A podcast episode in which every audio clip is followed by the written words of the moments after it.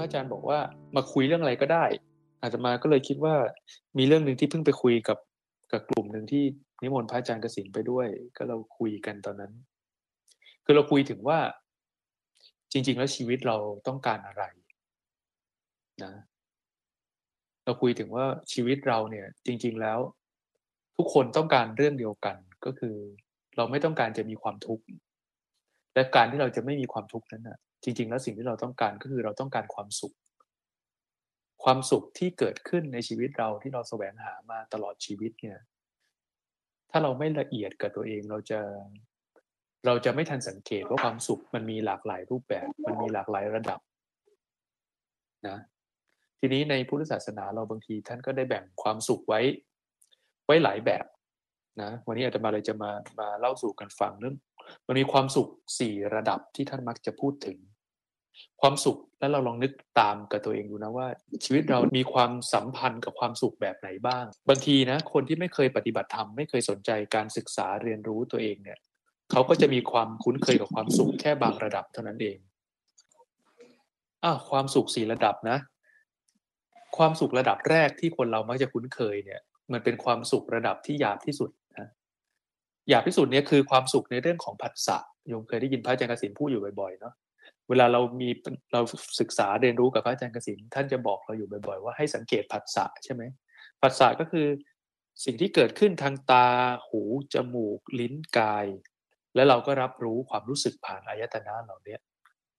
จริงๆ แล้วเวลาเราคุ้นเคยกับความสุขในชีวิตเราเนี่ย คนส่วนใหญ่แล้ว จะใช้ชีวิตโดยแสวงหาความสุขระดับเนี้ยมากที่สุดเลย ความสุขจากการได้ไปกินของอร่อยอร่อย มีอะไรสวยๆงามๆดู มีที่อยู่สบายนุ่ม แข็งแรงในเรื่องของผัสสะได้ดมกลิ่นหอมๆ ได้พูดคุยได้สัมพันธ์กับความสนุกสนานในชีวิต อันนี้คือความสุขของเรื่องของผัสสะซึ่งเป็นความสุขที่จริงๆ แล้วทุกคนในโลกนี้คุ้นเคย แล้วมันจะน่าเสียดายถ้าเราใช้ทั้งชีวิตของเราเนี่ยแสวงหาความสุขแค่ระดับนี้เท่านั้นเองเนี่ย เพราะว่าความสุขระดับเนี้ย มันจะเกิดขึ้นมาสักพักหนึ่งมันก็หายไปนะ แล้วก็เกิดขึ้นมาแล้วมันก็จะไม่มีวันอิ่มความสุขที่เกิดขึ้นจากผัสสะแต่มันดี เราจำเป็นจะต้องมีความสุขแบบนี้เพื่อสัมพันธ์กับชีวิตของเราให้ชีวิตเรามันมีความสุข ไม่ได้ต้องการให้เราทุกข์นะ แต่อย่าให้ความสุขแค่ระดับเนี้ยมันเป็นทั้งหมดของชีวิต คือความสุขระดับผัสสะนี่เป็นความสุขที่มันหยาบที่สุด แล้วเราก็ทำมาตลอดชีวิต แล้วเราก็จะทำไปจนตายทำไปจนตายโดยที่มันไม่มีวันเต็ม ราะฉะนั้นความสุขระดับนี้พระพุทธเจ้าท่านจะบอกว่า ให้เรียนรู้ที่จะอยู่กับความสุขของปัสสาเนี้ยให้เหมาะสม ไม่ได้ไม่ให้มี การมีนั้นดีและควรจะทำให้มี เพื่อให้ชีวิตมันอยู่ง่าย แต่อย่าให้ความสุขทางผัสสะแค่นี้เป็นทั้งหมดของชีวิตนะพวกเราลองนึกดูนะว่า คุ้นเคยไหมความสุขระดับนี้อ่าทีนี้ความสุขระดับที่สอง เขาเรียกว่าเป็นความสุขที่เกิดจากจิตใจที่มันมีความเป็นกุศล คือเป็นเรื่องของจิตใจและ ความสุขระดับแรกนี้เราเป็นแค่ผู้เสพความสุขระดับที่สองเนี่ยเรามีความเป็นผู้ให้ มีความเป็นผู้ที่ทำสิ่งดีๆ ให้เกิดขึ้นรอบๆตัวเราพอนึกออกไหมบางทีมันจะเป็นเรื่องของความรัก ความเมตตา การได้ทำบุญ การได้ทำอะไรดี ๆ ในชีวิตแล้วเรารู้สึกว่ามันอิ่มในใจอะความสุขแบบนี้ไม่เหมือนกับความสุขที่เกิดจากการได้กินของอร่อย ไม่เหมือนกันนะ เราไปกินร้านอาหารที่อร่อยอร่อยเราก็ได้รสชาติ แต่เราไม่ได้ได้ความสุขที่ลึกซึ้งกันนี้ถ้าโยมมีลูกเนี่ยโยมลองนึกถึงตอนที่โยมได้รับความรักจากลูกได้กอดลูกนะได้กอดพ่อแม่ตัวเอง ได้มีความสุขจากการสัมพันธ์กับคนที่เขา ที่เขาเป็นคนดีอะหรือว่าเรามีการทำสิ่งที่ดี ๆ เพื่อคนอื่น ความสุขแบบนี้เป็นความสุขที่ละเอียดขึ้นนะความสุขจากการมีจิตใจที่เป็นกุศล ความสุขอันเนี้ยจำเป็นกับชีวิต ถ้าไม่งั้นชีวิตเราก็จะมีแต่มีแต่ตัวเอง จริงๆ แล้วแก่นสารของการมีความสุขในระดับที่สองเนี่ยกับจิตใจที่มันมีความเป็นกุศลเนี่ย มันจะเกิดจากการที่เราสามารถที่จะละวางตัวเองและเอาผู้อื่นน่ะมีให้ให้ผู้อื่นมีความสำคัญต่อเรามากกว่าที่เราจะทำเพียงแค่เพื่อตัวเอง ถ้าเราลองนึกดูเวลาที่เราไปทำบุญก็แล้วแต่ หรือว่าเราไปช่วยคนที่เขายากลาบาก ช่วยหมาข้างถนนก็ได้ ช่วยอะไรเล็กๆน้อยๆก็ได้ เรามีความสุขมากเลยนะ จริง ๆ แล้วเนี่ย สุขไปทั้งวันเลยก็มี หรือว่าใครมาพูดดีๆกับเรา เราก็สามารถมีความสุขที่ละเอียดขึ้นอย่างนี้ได้ จิตใจที่เป็นกุศลเนี่ยจะนำพามาซึ่งความสบายทั้งกายทั้งใจ ร่างกายระบบฮอร์โมนระบบอะไรๆก็จะทำงานได้ดีขึ้น อันนี้คือความสุขระดับที่สองระดับแรกคือเรื่องผัสสะนะอันนี้คุ้นเคยแน่นอน ระดับที่สองคือการที่เรามีจิตใจเป็นกุศล มันมีความละเอียดขึ้นมาอีกระดับหนึ่ง คนจำนวนมากอาจจะไม่เคยคุ้นเคยกับความสุขระดับนี้ด้วยซ้ำนะ อันนี้คือความสุขระดับที่สองความสุขจากการจิตใจเป็นกุศล ทีนี้อันเนี้ยหนึ่งและสองเนี่ยเป็นความสุขจริง ๆ แล้วเป็นความสุขแบบโลกโลกอยู่ เป็นความสุขที่คนที่อยู่ในโลกปกติทุกคนจะเคยเจอและคุ้นเคย อยู่ที่ใครจะสามารถดำรงอยู่กับความสุขแบบนี้ได้มากน้อยแค่ไหน และถ้ามันสูญหายไปเราจะเสียดาย เราจะรู้สึกทุกข์ถ้าความสุขสองแบบนี้หายไป จริงๆ แล้วชีวิตมีความสุขที่ลึกกว่านี้นะซึ่งคนที่ไม่เคยฝึกอาจจะไม่เข้าใจ ความสุขระดับที่สามเนี่ยเป็นความสุขที่เกิดจากสมาธิ คนที่เคยปฏิบัติเนี่ยอาจจะอาจจะเคยรู้สึกถึงความสุขแบบนี้โยมน่าจะต้องเคยนะ ไม่เห็นหน้ากันก็ไม่รู้ล้ว เคยไหมปฏิบัติทำไปแล้วจิตใจอยู่ดีๆมันมีปิติ มันโล่งเบาสบาย มันไม่มีความคิด มันไม่มีความวิตกกังวลในจิตใจจนกระทั่งเรารู้สึกว่าจิตใจเรามันมีความตั้งมั่นความสุขที่เกิดจากสมาธิ คนที่เคยภาวนา แล้วเลยเคยในสายหลวงพ่อเทียนเราจะเรียกว่าได้อารมณ์ จะเริ่มเคยรู้จักกับว่ามันมีความสุขแบบนี้ จริง ๆ แล้วในการภาวนาเนี่ยเขาจะเรียกว่าความสุขที่เกิดจากการทำสมถะจิตใจที่มีความตั้งมั่น สงบ แม้ยังไม่เกิดความเข้าใจที่ลึกซึ้งว่าชีวิตเราจริง ๆ แล้วมีปัญหาเพราะอะไรนะแต่เมื่อจิตใจมันเว้นจากความวุ่นวายและมีความสงบมากขึ้นเนี่ย เราจะพบว่ามันมีความสุขมากมายเลย มีความสุขอีกแบบหนึ่งที่เราไม่เคยเจอในชีวิตประจำวัน มันจะไม่เหมือนกินของอร่อย และจะไม่เหมือนกับเอาของดีๆ ไปให้คนอื่นด้วย มันเป็นความสุขจากจิตใจที่มันสงบ ความสุขระดับที่สามเนี่ยเป็นความสุขที่เกิดจากสมาธินะ จิตใจบางทีมีกำลัง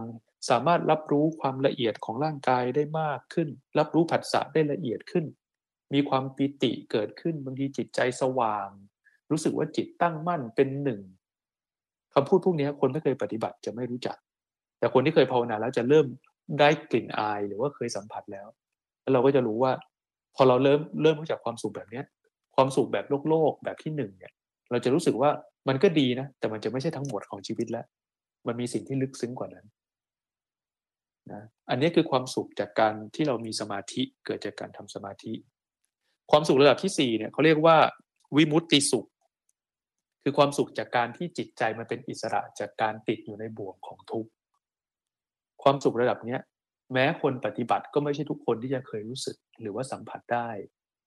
หรือว่าเราอาจจะเคยสัมผัสได้แล้วนิดนึงแล้วมันก็หายไป มันไม่อยู่กับเรา การปฏิบัติธรรมการภาวนาที่แท้จริงแล้วเนี่ยต้องการที่จะให้เราเข้ามาถึงระดับความสุขอันเนี้ย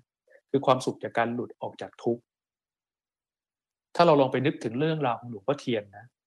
เราจะเราจะเคยได้ยินหลวงพ่อเทียนเล่าว่า ตอนที่ท่านบวชมาเนี่ย ครั้งก่อนๆก่อนก่อนที่ท่านจะบวชเนี่ย สมัยเป็นฆราวาสท่านเคยปฏิบัติธรรม เคยฝึกสมาธิมีความตั้งมั่น ซึ่งเรากำลังพูดถึงความสุขจากสมาธิเนี่ย ท่านเคยได้มาแล้วตั้งนานแล้วนะยี่สิบสามสิบปีนั่ง สมาธิตัวแข็งเลยสิบชั่วโมงก็นั่งได้ มีปีติมีความสุขมากมายเลย แต่พอออกจากสมาธิแล้วเนี่ย จากอารมณ์สมถะเนี่ยพอมาเจอชีวิตจริงพอมาสัมพันธ์กับผู้คน ความโกรธก็ยังครอบงำจิตใจได้อยู่ ความหงุดหงิดความไม่พอใจความอยากได้สิ่งอื่น ก็ยังครอบงำจิตใจได้อยู่ คือมันยังไม่หลุดพ้นจากบ่วงของความหลงในในโลกมายาที่เราสร้างขึ้นมาเนี่ย เพราะฉะนั้นความสุขจากสมาธิเนี่ย มันยังไม่พอมันยังไม่ใช่ที่สุดของความทุกข์จนกระทั่งท่านไปปฏิบัติธรรม แล้วเกิดความเข้าใจที่มันเปลี่ยนแปลงอย่างสิ้นเชิงในตอนที่ท่านออกจากบ้านไปก่อนที่จะบวชเอีกนะความเข้าใจแบบนั้นน่ะ เราจะเริ่มเข้าใจว่าจริง ๆ แล้วชีวิตของคนเนี่ย ที่สุดของสิ่งที่เราต้องการจริง ๆ แล้วเนี่ย เราต้องการความสุขที่มันไม่เปลี่ยนแปลงอีกแล้ว มันไม่พังลงไปอีกแล้ว มันไม่โดนครอบงำอีกแล้ว ซึ่งความสุขแบบนี้ เป็นความสุขที่เราจะไม่เคยพบเจอในชีวิตตามปกติ เป็นความสุขเขาเรียกว่าวิมุตติสุข คือความสุขจากการหลุดออกจากการเป็นทาสของความทุกข์ แล้วจริง ๆ แล้วเนี่ยมันนำไปสู่การที่เรารู้สึกว่าอ๋อเราเป็นหนึ่งเดียวกับทุกสิ่งทุกอย่าง ความเป็นตัวตนเราที่เรารู้สึกว่าเรายึดไว้อย่างยิ่งเนี่ยมันสลายลงไป แล้วถ้าเราไปเฝ้าดูนะ จริง ๆ แล้วทุกศาสนา สิ่งที่เรียกว่าศาสนาเนี่ยถ้าเขานำพาคนไปถึงปลายทางได้จริงๆเนี่ย มันจะต้องมันจะต้องเลยจากความสุขของสมาธิเข้ามาสู่ความสุขแบบนี้ ความสุขจากการหลุดออกจากความทุกข์ซึ่งการทำความสุขแบบนี้ให้มันเกิดขึ้นในชีวิตเราได้มันมีกระบวนการฝึกให้เกิดขึ้นได้จริงในพุทธศาสนา คือสิ่งที่เรียกว่าการทำการปฏิบัติ การเจริญสติการทำวิปัสสนานี่แหละนะกระบวนการในการจะฝึกให้จิตใจสามารถออกจากความทุกข์ได้เนี่ย คือการศึกษาความทุกข์จริง ๆ แล้วเนี่ย กระบวนการอื่น ๆ ในตอนแรกเนี่ย ความสุขแบบแรกจากผัสสะเนี่ย เราแสวงหาความสุขจากการพยายามจะโกยความสุขเข้ามาให้ได้เยอะที่สุด แล้ววิ่งหนีความทุกข์นึกออกไหมการเรียนรู้ผัสสะเนี่ย เราต้องการจะได้แต่ของดี และต้องการจะหนีของไม่ดี ซึ่งจริง ๆ แล้วมันเป็นมันเป็นสิ่งที่มันจะไม่เกิดขึ้นจริงอย่างถาวรนะกระบวนการในการเรียนรู้ชีวิตเนี่ย พระพุทธเจ้าท่านไม่ได้บอกว่าเวลาเจอความทุกข์ให้เราหนีความทุกข์แล้วก็โกยแต่ความสุข แต่ท่านบอกว่าทุกเนี่ยเป็นสิ่งที่เราจะต้องเรียนรู้ ซึ่งจริงๆแล้วมันมันเป็นสิ่งที่แปลก จากสิ่งที่เราจะทำในชีวิตปกติ ดังนั้นเส้นทางของพระพุทธเจ้าที่ท่านพาฝึกเนี่ย จริง ๆ แล้วหลาย ๆ ครั้งเราจะได้ยินว่าให้เราทวนกระแสเคยได้ยินไหมให้เราทวนสิ่งที่เราต้องการจะหนีนั่นแหละ เราเกลียดอะไร ลองไปศึกษามันว่าทำไมเราถึงเกลียดสิ่งนี้ด้วยการหันกลับไปเรียนรู้มัน หันกลับไปดูว่าสิ่งที่เราไม่ชอบอันนี้ผัสสะที่เราไม่ชอบอันนี้อาการที่เกิดขึ้นกับเรามันคืออะไร ซึ่งปกติแล้วเราจะไม่ค่อยทำแบบนี้ เราจะไม่หันมาศึกษาตัวเองในทิศทางนี้ เพราะฉะนั้นเวลาเราศึกษาแบบเนี้ยท่านเลยท่านเลยมีกระบวนการให้เราเรียนรู้ว่า สิ่งที่เธอต้องทำเนี่ยเธอต้องฝึกให้จิตใจมีความตั้งมั่น แล้วก็มีสติในการเฝ้าสังเกตสิ่งที่เกิดขึ้นตามความเป็นจริง หรือว่าทุกข์ที่เกิดขึ้นตามความเป็นจริงอันนี้เพื่อที่เราจะได้เข้าใจว่าอ๋อสิ่งนี้แหละ ที่ทำให้เรายึดติดในมัน ความทุกข์เราเกิดขึ้น เพราะว่าเราไปสัมพันธ์กับสิ่งนี้ด้วยความด้วยความหลงด้วยความอยากได้มันไว้ ไม่เชื่อว่าสิ่งนี้มันจะต้องสูญสลายไปตามธรรมชาติของมัน แล้วก็คาดหวังว่ามันจะอยู่กับเราไปตลอดความผิดหวังต่างๆ ในชีวิตเนี่ยเกิดขึ้นจากการที่เราสัมพันธ์กับสิ่งต่างๆ อย่างผิดเพี้ยนไปจากความเป็นจริง ดังนั้นวิธีการฝึกในพุทธศาสนาเนี่ยซึ่งเวลาเราพูดถึงความสุขสี่ระดับที่อาตมาพูดเมื่อกี้อย่างแรกคือผัสสะอย่างที่สองคือกุศลสองสิ่งเนี้ยเป็นสิ่งที่จะมาเป็นบันได ให้เราฝึกสิ่งที่เราต้องการจะเรียนรู้จริง ๆ คือสองข้อหลังคือ ให้เกิดสมาธิ และให้เกิดการเห็นแจ้งเพื่อนำไปสู่ความหลุดพ้นความสุขแบบที่สามกับแบบที่สี่เนี้ยจะตามมา กับคนที่มีการฝึกฝนภาวนานะถ้าจะเรียกง่าย ๆ นะ ความสุขแบบที่สามจากสมาธิเนี่ย บางทีเขาจะเรียกมันว่าการฝึกการทำจิตให้มีความตั้งมั่นให้มีความสงบ เรามักจะได้ยินอีกคำหนึ่งคือทำสมถะไม่ได้ทำให้เกิดความเข้าใจที่ลึก แต่ทำให้เกิดสภาวะที่ตื่น สภาวะที่สบายมีความตั้งมั่น อันเนี้ยการฝึกให้เกิดสมาธิแบบเนี้ยมีมาก่อนพุทธศาสนา ถ้าเราไปไล่ดูนะ ทุกศาสนาจะมีกระบวนการบางอย่าง เพื่อฝึกให้จิตใจมีความมีความตั้งมั่น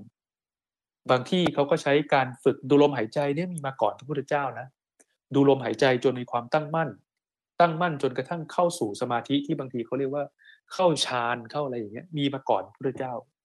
เจ้าชายสิทธัตถะก็ไปฝึกสมาธิแบบเนี้ยเกิดความสุขอย่างยิ่งใหญ่เลย เกิดความปีติ ความตั้งมั่น สามารถดำรงชีวิตอยู่ได้โดยไม่ต้องกินอะไรก็ได้ มันมีความลึกมากสมาธิแบบนี้แต่สมาธิแบบนี้ไม่นำไปสู่ความสุขระดับที่สี่คือความสุขจากการมีจิตที่มันหลุดพ้นจากความทุกข์พอย้อนกลับคืนมาสู่ความปกติออกจากสมาธิเมื่อไหร่ ความทุกข์ก็ยังจะคงมีอยู่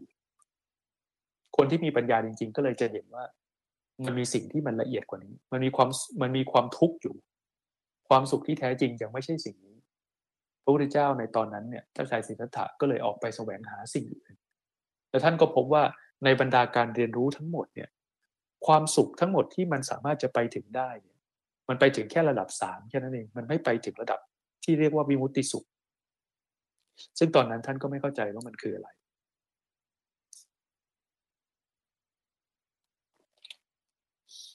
ทีนี้สิ่งที่แปลกไปจากการฝึกใน ก่อนๆที่มีมาเนี่ยสิ่งที่ปรากฏขึ้นมาเด่นชัดในพุทธศาสนาเนี่ยจริง ๆ แล้วมันคือสิ่งที่เรียกว่าการเจริญสติพระพุทธเจ้าท่านสอน การเจริญสติไม่ใช่การหลีกหนีปรากฏการณ์แต่เป็นการหันกลับมาศึกษาปรากฏการณ์ที่เกิดขึ้นตามความเป็นจริง โดยมีจิตใจที่มันมีความมั่นคงจากการฝึกสมาธิเนี่ยเป็นต้นทาง ในการที่เราจะสังเกตสิ่งที่เกิดขึ้นนะ การเจริญสติเนี่ย ในในพระสูตรเราก็จะคุ้นเคยกันในสายเราว่า เราจะมักจะเอามาสวดพระสูตรที่บอกวิธีการว่าเราจะต้องฝึกสติอย่างไรเนี่ยคือ พระสูตรที่ชื่อว่ามหาสติปัฏฐานสูตร จริงๆแล้วความรู้สึกตัวนี่แหละ คือสิ่งที่เรียกว่าสติ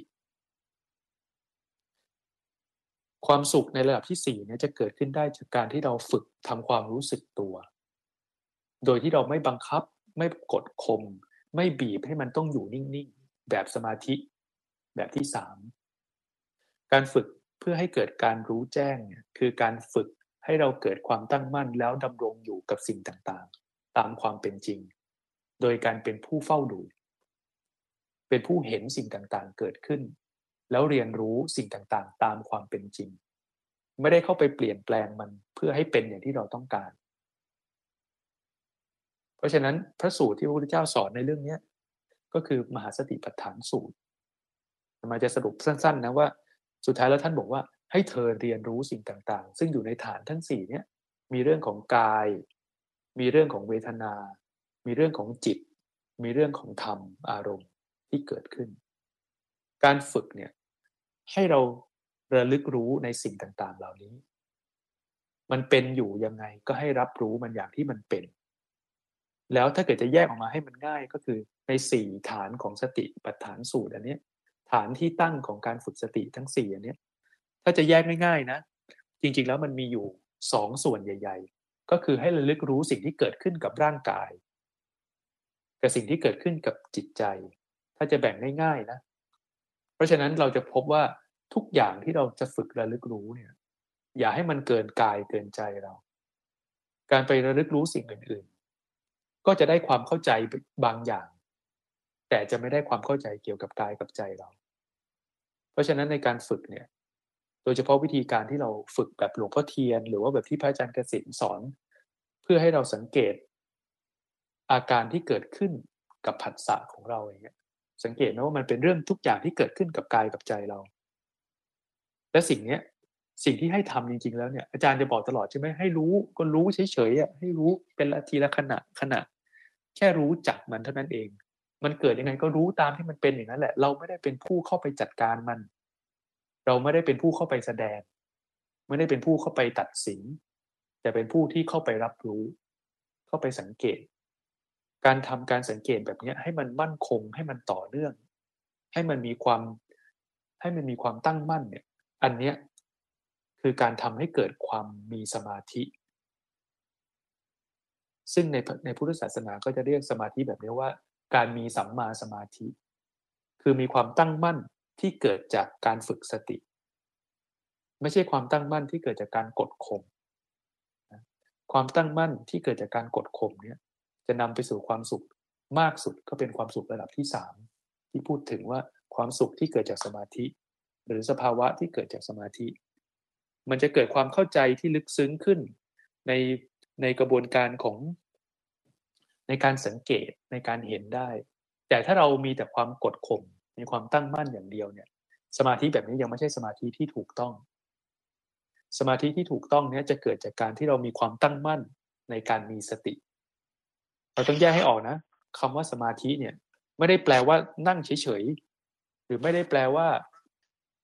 ไม่ใช่ว่าสมาธิทุกอย่างจะถูกจะถูกต้องในการออกจากทุกนะ สมาธิเนี่ยแปลว่าความตั้งมั่น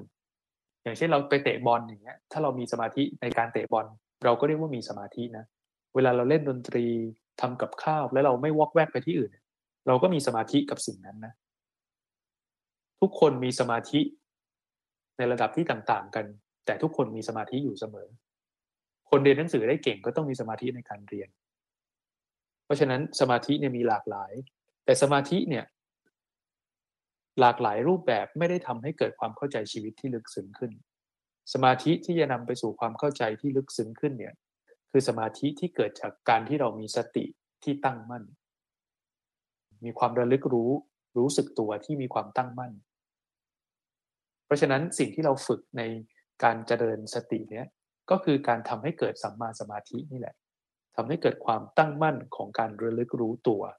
การมีความรู้สึกตัวที่ตั้งมั่น การรู้สึกตัวที่ตั้งมั่นเนี่ยจะทำให้เราเห็นว่า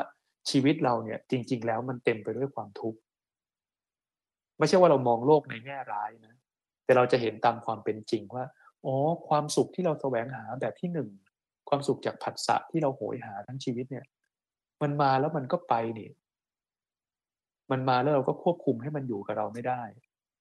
มันมาเท่าไหร่เราก็ไม่รู้สึกเต็มสักที แต่จังหวะที่เราไม่สังเกตเราจะหลงตามมันไปเรื่อยๆตามมันไปเรื่อยๆและคิดว่านั่นคือทั้งหมดของชีวิต เพราะฉะนั้นเวลาเราฝึกสติเนี่ย เราจะเริ่มแงะชีวิตตัวเองออก เริ่มเห็นว่า เราทำสิ่งนี้เราตอบสนองกับคำพูดที่ทำให้เราไม่พอใจด้วยการที่เราตอบสนองแบบนี้ เราจะเริ่มเห็นอุปนิสัย เห็นสันดาน เห็นความอยาก เห็นความเปลียดชัง เห็นแง่ดี แง่ไม่ดีของเราทั้งหมดเลย มันเหมือนเป็นการเปิดโปงตัวเองขึ้นมาให้เราได้รับรู้ ดังนั้นการฝึกสติเนี่ยจึงเป็นรากฐานของการฝึกให้เกิดความสุขระดับที่สี่คือวิมุตติสุขคือความหลุดพ้นนะกำลังของการสังเกตอันเนี้ยเป็นสิ่งที่เราจะพัฒนาขึ้น ดังนั้นไอ้ที่เราฝึกกับพระอาจารย์กสินว่า ท่านบอกว่าให้เราฝึกทำความรู้ตัวนะทำเรื่องเล็ก ๆ นะ รู้ทีละขณะนะ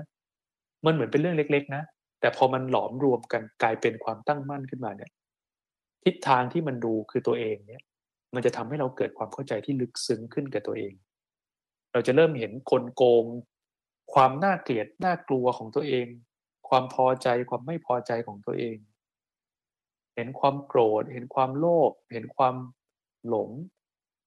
เห็นกระบวนการปรุงแต่งของตัวเอง เพราะฉะนั้นการฝึกเนี่ย คือฝึกทำความรู้สึกตัวให้ต่อเนื่อง เวลาที่เราฝึกทำความรู้สึกตัวให้ต่อเนื่องเนี่ย ถ้าเกิดว่าเราไม่มีเครื่องมืออะไรเลยเนี่ยมันจะทำให้เกิดขึ้นได้ลำบาก เกิดขึ้นได้ไหมได้ แต่ลำบาก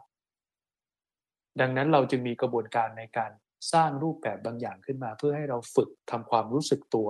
อันเนี้ยให้มันต่อเนื่องได้จริง ๆ เราก็เลยมีรูปแบบในการฝึก วิธีการที่เราฝึกในสายปฏิบัติที่เราคุ้นเคยกันในสายหลวงพ่อเทียนเนี่ยก็คือการตั้งใจสร้างการเคลื่อนไหว เกิดขึ้นเป็นรูปแบบของการยกมือสร้างจังหวะ เหตุผลที่เรายกมือสร้างจังหวะ เพื่อที่จะให้เกิดโอกาสในการระลึกรู้ได้บ่อยๆ ทุกครั้งที่เราขยับหนึ่งขณะหนึ่งขณะเนี่ยแต่ละขณะนี่เราตั้งใจจะรู้สึกถึงความเคลื่อนไหวแต่ละขณะแต่ละขณะ แล้วพอมันต่อเนื่องกันไปเรื่อยๆเนี่ย ความเคลื่อนไหวและเรารู้เนี่ยมันจะเป็นตัวที่ทำให้เกิดการพัฒนาความตั้งมั่นของสติ วิธีการหลวงพ่อเทียนจึงเป็นวิธีการง่าย ๆ การเคลื่อนไหวการระลึกรู้เนี่ยเป็นวิธีการง่าย ๆ ที่นำไปสู่การพัฒนาสิ่งที่ถูกต้องในการจะหลุดพ้น พัฒนาความรู้สึกตัวเพื่อให้เกิดความตั้งมั่น จนความตั้งมั่นนั้นเนี่ยสามารถย้อนกลับมาเรียนรู้สิ่งที่เราเรียกว่าทุกข์ได้ ตามความเป็นจริง ด้วยใจที่มีความตั้งมั่น แล้วก็ดูอย่างใจที่มีความเป็นกลาง นอกจากการยกมือสร้างจังหวะแล้ว ใช่ไหมเวลาเราไปเดินจงกรมการเดินจงกรมก็เป็นการกระตุ้นให้เกิดโอกาสในการที่เราจะระลึกรู้อยู่กับปัจจุบันได้อีกเหมือนกันแต่ถ้าเราทำการเดินจงกรมกับการยกมือสร้างจังหวะเนี้ยสลับกันเปลี่ยนไปเปลี่ยนมา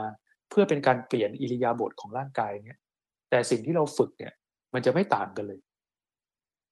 สิ่งที่เราฝึกก็คือระลึกรู้ความจริงที่เกิดขึ้นกับกายกับใจเราเหมือนเดิม ไม่ว่ากายกับใจเราความจริงตอนนั้นจะยกมือ หรือว่ากายกับใจเราความจริงตอนนั้นเราจะเดินจงกรมหรือว่าความจริงของร่างกายกับใจตอนนั้นคือ ดูลมหายใจ หรือว่าเล่นกีฬา หรือว่าทำงานบ้าน หรือว่าล้างจานอย่างถ้าเกิดว่าเราย้อนกลับมาว่า ตอนนั้นเรากำลังทำอะไรอยู่ แล้วเราสามารถกลับมาสู่การระลึกรู้ว่า โอ้ตอนนี้กำลังทำสิ่งนี้อยู่ อาการตอนนี้ร่างกายกำลังเป็นแบบนี้ จิตใจกำลังเป็นแบบนี้ ถ้าเราย้อนกลับมาสังเกตกายกับใจที่เกิดขึ้นจริงในปัจจุบันได้เมื่อไหร่นะ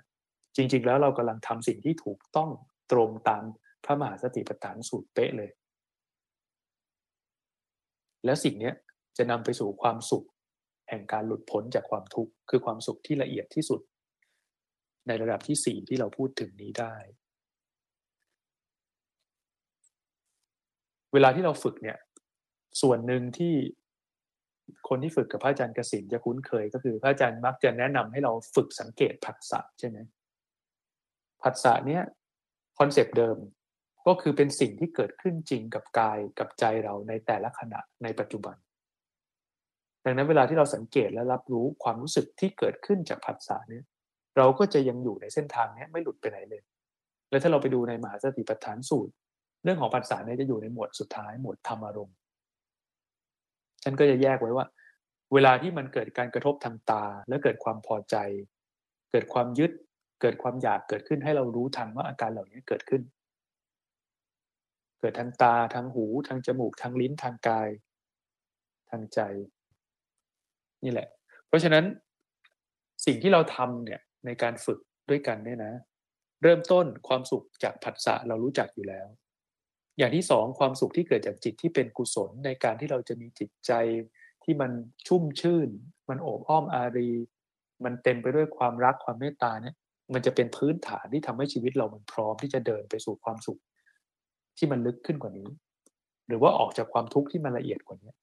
ทุกอย่างมันจะไปด้วยกันหมดเลย ไม่จำเป็นว่าเราจะต้องเอาแค่อันใดอันเดียวนะทิศทางแห่งจิตที่มันนำไปสู่กุศลเนี่ย มันจะไปในทิศทางเดียวกัน เสร็จแล้วหัดฝึกทำให้เกิดมีความตั้งมั่นให้ได้แล้วโยมจะพบความสุขที่เกิดจากการมีความมีสมาธิ และทำสิ่งนี้ให้มันต่อเนื่อง จนกระทั่งมันเกิดความเห็นแจ้งขึ้นมาให้ได้ แล้วมันจะนำไปสู่ความสุขระดับสุดท้าย ความสุขที่เกิดจากจิตที่เป็นอิสระ อธิบายเพิ่มนิดนึง ทีนี้ความการฝึกเจริญสติเนี่ย สิ่งหนึ่งที่ไม่เหมือนกับการฝึกให้เกิดสมาธิอย่างเดียวเนี่ย การฝึกให้เกิดสมาธิเนี่ย เราต้องการจะควบคุมมากกว่าสังเกต แต่ในการฝึกเจริญสติเนี่ย เราต้องการที่จะสังเกตมากกว่าการควบคุม ต่างกันตรงนี้นะ เมื่อไหร่ก็ตามที่เราตั้งใจจะควบคุม บังคับ เปลี่ยนแปลง ตอนนั้นเนี่ยเราเข้าไปสัมพันธ์กับสิ่งที่เราต้องการจะดูมากเกินไปแล้วสิ่งที่เราต้องการจริง ๆ แล้วเนี่ย คือเราต้องการที่จะเห็นว่าโดยธรรมชาติแล้วเนี่ย มันเกิดอะไรขึ้น แต่เริ่มต้นนะ เราก็จะไม่สามารถที่จะดูทุกสิ่งทุกอย่างแบบเป็นผู้ดูอย่างเดียวได้หรอก ไม่ต้องกังวลไม่ต้องไม่ต้องกังวลว่าเราจะทำ เราจะต้องทำให้มันเป๊ะมากๆ มันถึงจะใช่ มันจะไม่ใช่ตอนแรกมันจะไม่ใช่อยู่ ตอนอาตมาเริ่มฝึกอาตมาก็ตะบี้ตะบันตั้งใจทำด้วยความเจตนาทำด้วยความอยากด้วยซ้ำทำอยู่ตั้งนานนะ การปฏิบัติธรรมเริ่มต้นเนี่ยทุกคนทุกคนจะต้องทำไม่ถูกก่อนทำด้วยการอยากทำด้วยการอยากได้ผล อยากจะรู้ธรรมะเร็วๆ บังคับบ้าง หลีกหนีบ้างนะ ซึ่งเป็นปกติ ไม่มีใครเพอร์เฟกตั้งแต่ต้น แล้วเราต้องเรียนรู้ว่าอาการแบบนี้นี่แหละคือวิธีการหนีของเรา อาการแบบนี้เนี่ยคือวิธีการเข้าไปยึด หรือว่าเข้าไปทำด้วยความอยากของเรา แล้วเราจะค่อยๆ ปรับให้มันค่อยๆละเอียดขึ้นละเอียดขึ้น มันเหมือนการสร้างบ้านนะโยม ช่วงแรก ๆ เนี้ยเรายังไม่ได้เข้าไปตกแต่งรายละเอียดของบ้านนะตอนที่เรายังไม่ได้สร้าง เริ่มต้นมันต้องเริ่มจากงานหนักๆก่อน มันจะหยาบก่อนขุดดินเกลี่ยพื้นที่ ลงเสานะแบกปูนหาบของทำสิ่งที่มันหนักๆก่อนทำคานก่อน สร้างกำแพงยกประตูมาประกอบทำแต่สิ่งที่มันเห็นชัดๆก่อน เริ่มต้นเนี่ยทำจากของหยาบ แต่พอเราทำไปเรื่อยๆเราจะเริ่มพบว่าโอ้ทำหยาบๆอย่างเนี้ย แค่นั้นเนี่ยเริ่มไม่ได้แล้วเราจะเริ่มสังเกตว่าโอ้พอมีกำแพงแล้วนะบ้านตั้งมั่นแล้วนะต่อไปอาจเราอาจจะเริ่มทำพื้น เริ่มทาสี สุดท้ายเราเริ่มเอาเฟอร์นิเจอร์เอาอะไรเล็กๆ น้อยๆเริ่มไปทำให้มันละเอียดขึ้น การปฏิบัติธรรมก็จะมีลักษณะคล้ายๆ กันคือเริ่มต้นเนี่ยโยมไม่ต้องเอาเป๊ะหรอก เดี๋ยวมันจะได้ไปเกลี่ย มันจะได้ไปทำมันจะได้ไปเก็บรายละเอียดตอนท้ายอยู่ดีไม่ต้องกลัว แต่ตอนเริ่มต้นเนี่ยขอให้ตั้งไข่ขึ้นมาให้ได้ ตั้งต้นให้มันมั่นคงให้ได้ มั่นคงคือเริ่มต้นเนี่ยอาจจะตั้งใจทำในรูปแบบเยอะหน่อย เพื่อฟอร์มโครงสร้างบ้านหลังนี้ให้มันมั่นคงก่อน ดังนั้นการทำต้นๆเนี้ยการยกมือสร้างจังหวะ การเดินจงกรมในรูปแบบเนี้ยจำเป็น มีความสำคัญ ต้องทำแล้วเวลาทำเนี่ย ให้ทำด้วยความรู้สึกสบายๆไม่ต้องกังวล ไม่ต้องอยากได้ผล แต่ตอนต้นๆเนี่ย ไม่ต้องกลัวทำด้วยความตั้งใจสักหน่อยก็ได้ไม่เป็นไรหรอกตอนอาตมาเริ่มต้นใหม่ๆอาตมาฝึกกับหลวงตาสุริยา หลวงตาหลวงตาสุริยาเป็นอาจารย์อาตมาตอนต้นๆนะท่านก็ทำไปเลยแต่พี่ตะบันทำไปก่อน มันยังไม่ได้ความสุข มันยังไม่ได้ไม่ได้ทำด้วยใจเป็นกลาง มันไม่ใช่การมีสติที่ถูกต้องหรอก แต่เริ่มต้นเนี่ยเธอต้องฝึกให้เกิดความอดทน ต้องฝึกให้เกิดสมาธิให้ได้ สมาธิแบบที่สามเนี่ยสมาธิที่เกิดจากการทำสมาธินี้มันจะต้องเกิดขึ้นก่อน แล้วมันจะมีกำลัง พอมีกำลังแบบนี้จิตใจเรามันจะมีความตั้งใจมากขึ้น มันจะรู้สึกได้เลยว่า โอ้มันมีความสุขมันมีความแปลกของชีวิตที่เราไม่เคยรู้จักมาก่อนแล้วมันจะมีกำลังใจที่จะฝึกต่อ เพราะฉะนั้นตอนต้นนะ ใครที่มาเริ่มฝึกยังไม่นานเนี่ยโยมไม่ต้องกลัวว่าจะทำไม่ถูก เพราะเพราะว่ามันจะทำไม่ถูก มันจะทำไม่ถูกตั้งแต่ต้นอยู่แล้ว เป็นเรื่องปกติ แต่ว่าให้เราทำไปก่อน แต่ให้เรารู้หลักการเหมือนว่าจริง ๆ แล้วเราต้องการที่จะทำให้เกิด ความรู้สึกตัวแบบเป็นกลางๆให้ได้ทำด้วยความอยากบ้างเล็กน้อยไม่เป็นไรหรอก แต่ขอให้เริ่มต้นทำก่อน แล้วมันจะค่อยๆ ปรับไปเองก็อาจจะมาไปเริ่มทำเนี่ยอาจมาก็รู้ว่า ตอนต้นเนี่ยอาจมาก็ทำด้วยความอยากล้วนๆเลยนะอยากคืออะไรอยากคืออยากจะให้รู้สึกเดินจงกรมก็อยากจะรู้สึกทุกก้าวให้ได้ มันยังไม่เป็นกลางหรอก แต่ทำไปก่อนพอทำไปสักพักหนึ่งเนี่ยหลาย ๆ วันทำให้มันต่อเนื่อง เมื่อยก็ทำขี้เกียจก็ทำ ทำไปเรื่อยจนจังหวะหนึ่งมันเกิดการรู้สึกว่าอยู่ดีๆ มันมีความตั้งมั่นขึ้นมา คลิกปึ๊บพอมันมีสมาธิขึ้นมาเนี่ย โดยอัตโนมัติเลยอยู่ดีๆใจ มันจะถอยออกมานิดนึง แล้วมันจะรู้สึกว่าอ๋อจริง ๆ ไม่ต้องทำเยอะแบบนั้นก็ได้ แค่นี้คือพอดีใจมันจะเรียนรู้ตัวเอง หลายๆคนอาจจะเป็นว่า พอมันมีความตั้งมั่นขึ้นมา เออ มันไม่ต้องทำมากเท่าตอนแรกก็ได้ทำนิดเดียวมันก็รู้สึกซึ่งจริง ๆ แล้วนะ ความรู้สึกตัวเนี่ย ไม่ต้องทำแรงก็รู้สึก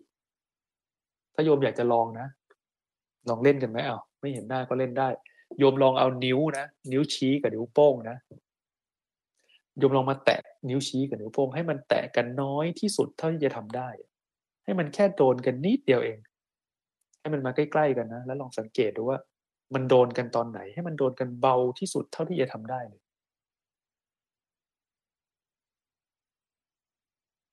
เบานิดเดียวเองนะไม่ต้องกดมัน และรู้สึกได้ไหมเนี่ยลองสังเกตความรู้สึกที่เบาบางที่สุดเลยนะ แต่เราใส่ใจเนี่ย มันจะรู้สึกได้ ยังไงก็รู้สึกนะเพราะฉะนั้นลองสังเกตดูว่า แค่นี้ยังรู้สึกเลย แล้วเวลาที่เราทำสิ่งต่าง ๆ ในชีวิตเราเนี่ย ขอแค่เราใส่ใจเหมือนที่เราใส่ใจความรู้สึกของนิ้วชี้กับนิ้วโป้งเราเมื่อกี้ แค่เราใส่ใจนะ เราก็จะรับรู้มันได้ แล้วความรู้สึกแบบนี้จริง ๆ แล้วมันจะละเอียดขึ้นไปเรื่อยๆ มันจะเริ่มเห็นร่างกายตัวเองในมุมที่ละเอียดขึ้นไปเรื่อยๆ มันจะเริ่มเห็นกระบวนการของความคิดตัวเองที่ละเอียดเข้าไปเรื่อยๆ เช่นกัน ตัวสติอันนี้เมื่อมันถูกพัฒนาขึ้นเนี่ย มันจะมีความละเอียด มันจะมีความว่องไว รวดเร็ว ชัดเจน ตั้งมั่น มั่นคง เนี่ยเป็นลักษณะของสติที่มันมีความพัฒนา พัฒนาจากการรู้ทีละขณะบ่อยๆ บ่อยๆ บ่อยๆ หลงไปก็ไม่เป็นไร ก็ทิ้งไปแล้วก็กลับมารู้ต้นตั้งต้นใหม่ หลงไปก็ทิ้งไปแล้วกลับมารู้ตั้งต้นใหม่ การฝึกแบบนี้เริ่มต้นฝึกในการรู้ร่างกายจะง่ายที่สุดนะแล้วพอมันมีความตั้งมั่นแล้ว มันจะไปรู้อย่างอื่นเอง มันจะไปรู้ความคิด รู้อารมณ์ รู้ความรู้สึกต่างๆ ที่เกิดขึ้น จากความตั้งมั่นเนี้ยมันจะรู้ได้เอง แต่เริ่มต้นขอให้เราฝึกทำความรู้สึกตัวให้บ่อยๆทำให้มันต่อเนื่อง ต่อเนื่องนี่ไม่ใช่แค่เดินจงกรมหรือยกมือสร้างจังหวะอย่างเดียวนะ ในชีวิตประจำวันทำอะไรก็แล้วแต่ ให้เราเอาใจไปรับรู้มันเหมือนที่เรารับรู้ความรู้สึกของนิ้วโป้งนิ้วชี้เมื่อกี้และโยมจะสามารถอยู่กับมันได้ แต่ว่าเวลาเรารู้สึกตัวเนี่ย มันจะไม่อยู่ตลอดเวลา เราต้องเข้าใจธรรมชาติว่าความรู้สึกตัวเนี่ย มันจะไม่ใช่สิ่งที่ยืดยาว แต่ลักษณะของมันคือมันจะมีความเป็นขณะ ความเป็นครั้งเป็นขณะขณะพระอาจารย์กสินพูดตลอดใช่ไหมให้รู้ทีละขณะ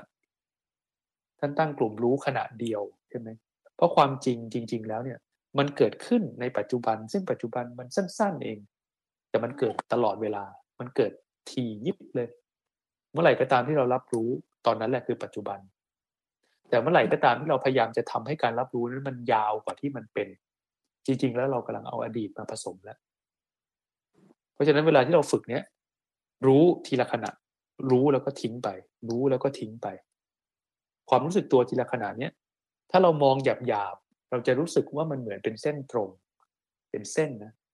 แต่ถ้าเราเข้าไปดูความละเอียดของมันเราจะรู้ว่า แต่ละขณะมันเป็นจุด มันเป็นจุดที่ละขณะที่ละขณะที่ละขณะ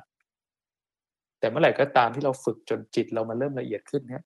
ขณะพวกนี้จะเร็วมาก ถ้าใครฝึกเล่นตัวกดกับพระอาจารย์เนี่ย หรือว่าดูความรู้สึกที่เกิดขึ้นกับผัสสะเนี่ย ดูจริง ๆ แล้วเราจะรู้ว่า ในแต่ละขณะนี้มีเราผัสสะเรามันไวมากเลยนะแป๊บเดียวเองมันเปลี่ยนไปรับรู้ตามั่งเสียงมั่งกลิ่นมั่งการยืนการนั่งมั่งแล้วก็มาฟังอีก แล้วก็มาเห็นอีก โลกเราจริง ๆ แล้วมันเกิดขึ้นจากการหลอมรวมของความรู้สึกที่เกิดขึ้นจากผัสสะพวกนี้หลอมรวมขึ้นมาเป็นความรู้สึกว่าเราคือคนคนนี้นั่งอยู่ตรงเนี้ยมองสิ่งสิ่งนี้ได้ยินโลกเหล่านี้ จริงๆแล้วทุกอย่างมันเกิดขึ้นทีละนิดทีละนิดเท่านั้นเอง แล้วมันก็มาหลอมรวมเป็นสิ่งที่เราเชื่อว่าเป็นเป็นโลกของเรา จริงๆแล้วมันเป็นผัสสะที่ผสมกัน เพราะฉะนั้น ฝึกสติ บ่อยๆ บ่อย ๆ ไม่ใช่ทุกชั่วโมงนะบ่อย ๆ คือ บ่อยๆ ทุก ๆ ขณะนะแล้วก็ถ้าเราไม่ทำในรูปแบบเลยจะลำบาก ต้องฝึกในรูปแบบด้วยนะใครมีโอกาสอยู่บ้านก็ เว้นช่วงเวลาสักชั่วโมงหนึ่งต่อวันตั้งใจที่จะแบ่งเวลาเนี้ยเอาไว้ฝึกในรูปแบบ และโยมจะพบอะไรอีกหลายอย่างเลยที่มันพัฒนาขึ้นได้อย่างรวดเร็ว ฝึกทำความรู้สึกตัวเป็นขณะเป็นขณะ แล้วก็ทำด้วยความรู้สึกว่า ถ้าฉันอยากทำฉันก็จะทำถ้าฉันไม่อยากทำฉันก็จะทำอย่าให้เราหลงไปกับอารมณ์ที่มันเป็นสิ่งที่มาพาให้เราเลิก อารมณ์อะไรเกิดขึ้น ความคิดอะไรเกิดขึ้น ให้เราสังเกตว่าสิ่งนี้เกิดขึ้นแล้ว รับรู้แล้วก็คลายไป รับรู้แล้วก็ไม่ต้องไปใส่ใจมัน แล้วเราจะพบว่า เราพัฒนาขึ้นได้ความรู้สึกตัวเนี่ย เป็นสิ่งที่เริ่มต้นไม่มีใครคุ้นหรอก แต่ทำไปสักพักหนึ่งมันจะเริ่ม มันจะเริ่มตั้งมั่นขึ้นมา เราจะเริ่มเห็นอะไรหลาย ๆ อย่างในตัวเองมากขึ้น เห็นว่ามีปัญหากับอะไรมากขึ้น เราติดกับอะไรมากขึ้น เท่านี้ก่อนเนาะ